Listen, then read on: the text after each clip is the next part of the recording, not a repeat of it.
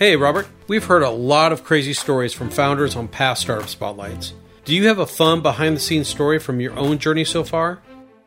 Yeah, I have a lot of fun stories I love sharing. You find yourself in a lot of interesting positions as you're scaling a brand where you're like, I can't believe some of the things that you're doing from where you find places to meet to like schlepping products around here and there to being desperate trying to reach buyers. I would say probably one of the most endearing stories to me early on in our history. We were, uh, we used a stock bag before we had a fully designed package. And we used to have to label each of those bags with a sticker that went on the front and a sticker that went on the back. And it was incredibly labor intensive. And we kept in this model for way, way too long. And simultaneously, we were also in a shared facility, a kitchen, hand scooping because we didn't have sophisticated equipment and we didn't have a full team for labor hand scooping and creating our own products.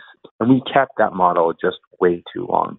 So when we got one of our first really big palletized orders from one of our first distributors, first of all, we were thrilled, but then like secretly internally, we're freaking out about how we're going to produce the product. So we, we spent a weekend watching movies with card tables unfolded, stickering hundreds upon hundreds of stock bags of cookies, and then desperately calling everyone we knew to see if we could get them into the kitchen, taking a food handler's license online, and scooping cookies with us. So I have such a specific memory around that weekend, just sitting at card tables watching movies, and then the thrill of that first production day where you're seeing all your family and all your friends kind of together in a kitchen producing a product. And then we have an awesome photo of us standing in front of that first pallet that sort of soars above our own heads.